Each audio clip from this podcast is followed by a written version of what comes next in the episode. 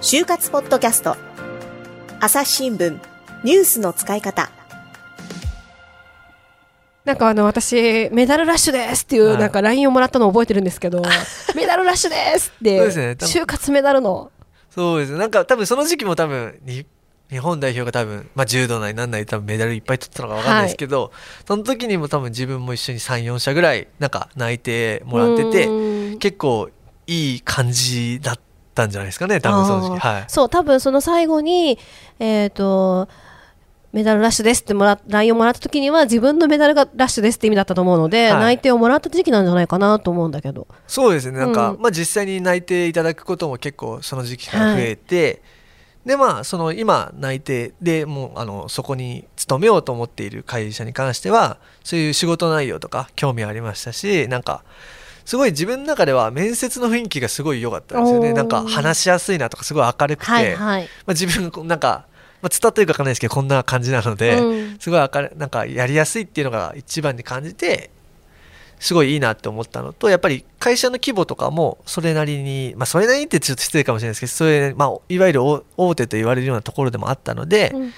そういう親も安心させられるかなっていうところですごい、はい確かに、満足してます。なるほどなるほど、じゃあまあ仕事内容もそうだし面接の雰囲気で自分とすごく合うなと思ったり、はい。まあ、もちろん条件という意味でもここだったらって思って、そうですじゃあねね楽しみですね。まあ本当に今、ね。はいすごい楽しみです。どこに配属になるのかも気になるけれど。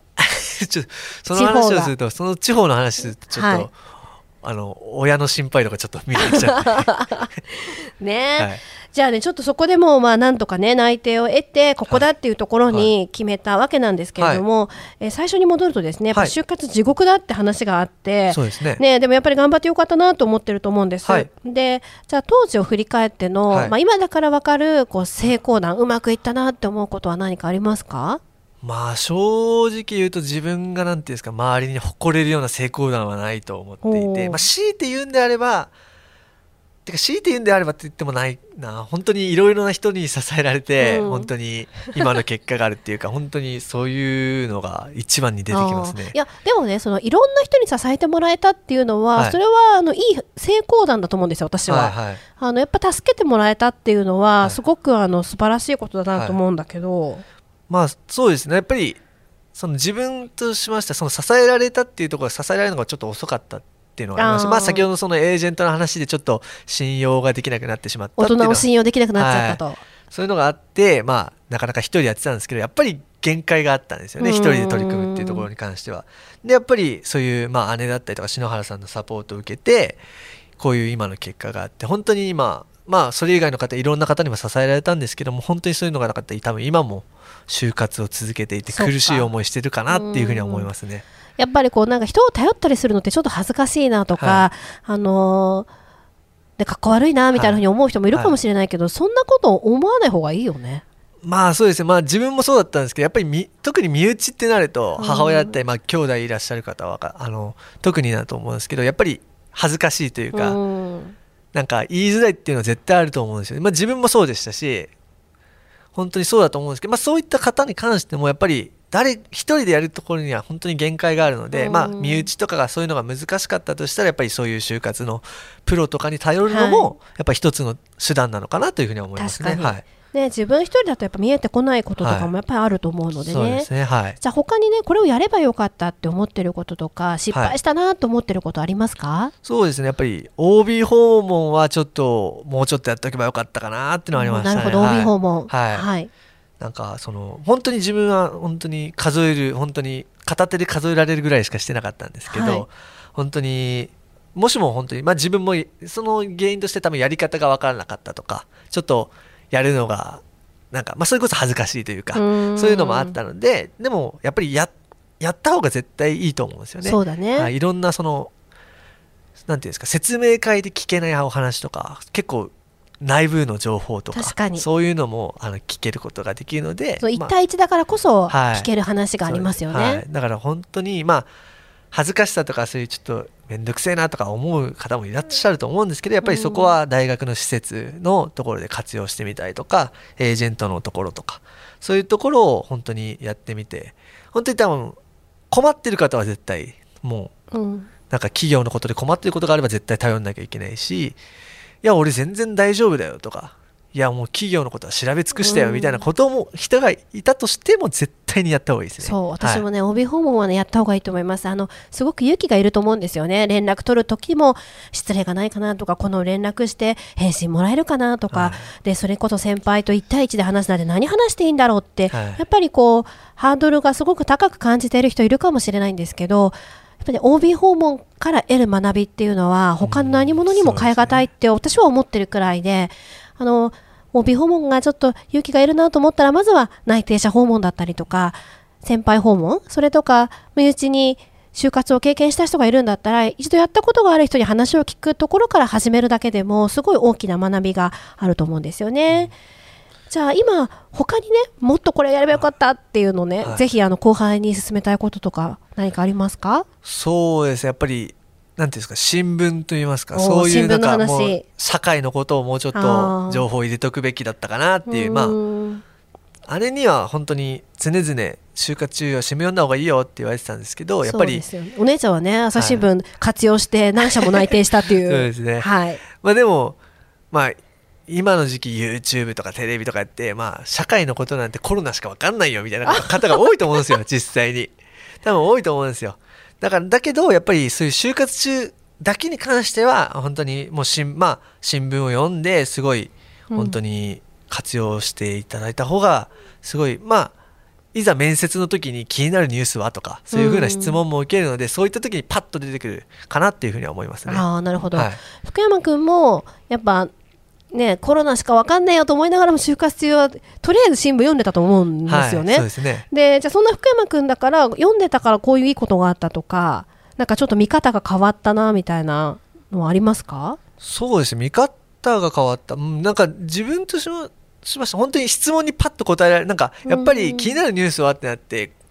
えっとえっとえっとえっといやもうこいつ新聞読んでねえだろ。社会のこと全然知らねえじゃんかっていうふうには多分相手方に伝わる面接官に伝わりまますすよね。そこでバサッと切られちゃったら終わりだなと思うんですよ。うんだからまあ見当違いなこと言ったらあれかもしれないですけど多少はなんかパッと答えられるっていう。なるほど。まあ、その就活に関しては本当にそういうのが一番役立つかなっていうふうには思いましたね。はい。なんかよくね企業研究をしますとかはい。業界研究をしますって言うんですけど、その企業ってその企業だけで存在してるわけじゃないんですよね。他のいろんな企業とこう関わったりとか社会で起きていることと関連していることばっかりなんですよある意味。なのでその企業研究業界研究するときにその志望企業単体で見るのではなくて今世の中でどんなことが起きてるかなってわからないなりにもちょっとこう調べたり勉強してみてじゃあ今起きてるこの例えば事件とかこの社会情勢は自分の企業に関係してくるかな志望企業とはどんな風につながってくるかなみたいな風に見るといいかなと思います。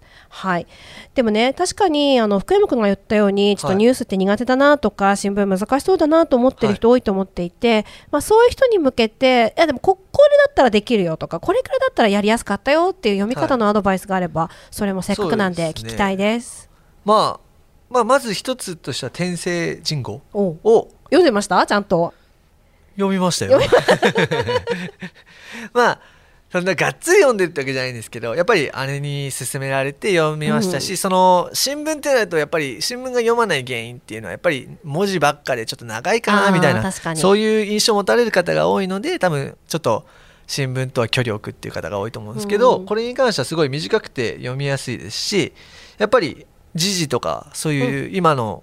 話題になってるそう話題になってることころをすごいトピックに書いてあのトピックっていうかそういうところ書いてあるのですごいそういうところだけだったら負担じゃないのかなみたいな。なるほど。はい、思いましたね、うん。あとなんかよく好きで読んでるコラムとかはい。ページとかありましたか？まあ、自分は本当に体育会系でずっと野球やってたので、はい。まあ、スポーツ欄とかそういうところは本当にああそうなんだみたいな。すごい興味が湧いて読むことが多かったのでまあ皆さん人それぞれ趣味があると思うのでなんか趣味に沿ったところからなんかい趣味に沿ったところを入り口としてやってまあ少しずつなんか社会のことを読んでいただければいいかなというふうには思ってますね、はい。いや神田さんあのついね新聞社で働いてると、はいはい。新聞読んでほしいなとかニュースとかで興味持ってほしいなと思う思うんですよ、うん。でもやっぱ今福山君が言ったような人が結構多いそれは多いですよね。そうでしょうね。うん。大体もういつも言いますけど、私も新聞なんてね、はい。あの毎朝読んでますけれども、ええ。全部読んだことなんか一回もないですからね。はい。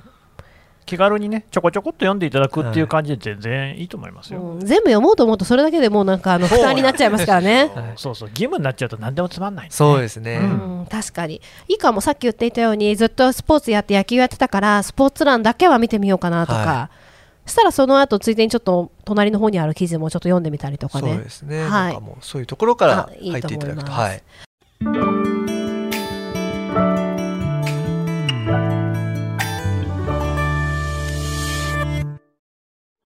朝日新聞ポッドキャストニュースの現場から。世界有数の海外取材網国内外各地に根を張る記者たちが毎日あなたを現場に連れ出します。音声で予期せぬ話題との出会いを朝日新聞ポッドキャストニュースの現場から。さてあの就活ポッドキャストを聞いてくださっている就活生の皆さんにお得なお知らせがあるということですね篠原さん。はい、えー概要欄にある URL から、うん。朝日新聞デジタルの就活割にご登録いただくと、うん。就活に役立つプレゼントをしたいと思っています、どんなものなんですかね、えーまず一つ目がですね、うん。就活の新定番自己 PR 動画の攻略ポイントということで、えー今ですね就活がオンラインになって、うん。自己 PR 動画という課題を提出する企業が増えてきたんですね、でそのコツ突破するコツですとか、カメラ映りを良くするポイントなどなど、オンライン面接にも役立つ10個のポイントをまとめました。なるほどね。まあ3つあるっていうことなんで得点まだ2つあるんですけれどもそね。れはあのまた次回告知させてい。ただくということで、はい。皆さんの就活がうまくいくように応援しています。それではまた次回お会いしましょう。この番組へのご意見ご感想を投稿フォームで募集しています。概要欄の URL からぜひお寄せください。ツイッターやメールでも受け付けていますツイッターでは番組情報を随時紹介しています。アットマーク朝日ポッドキャスト。朝日新聞ポッドキャストで検索してみてください。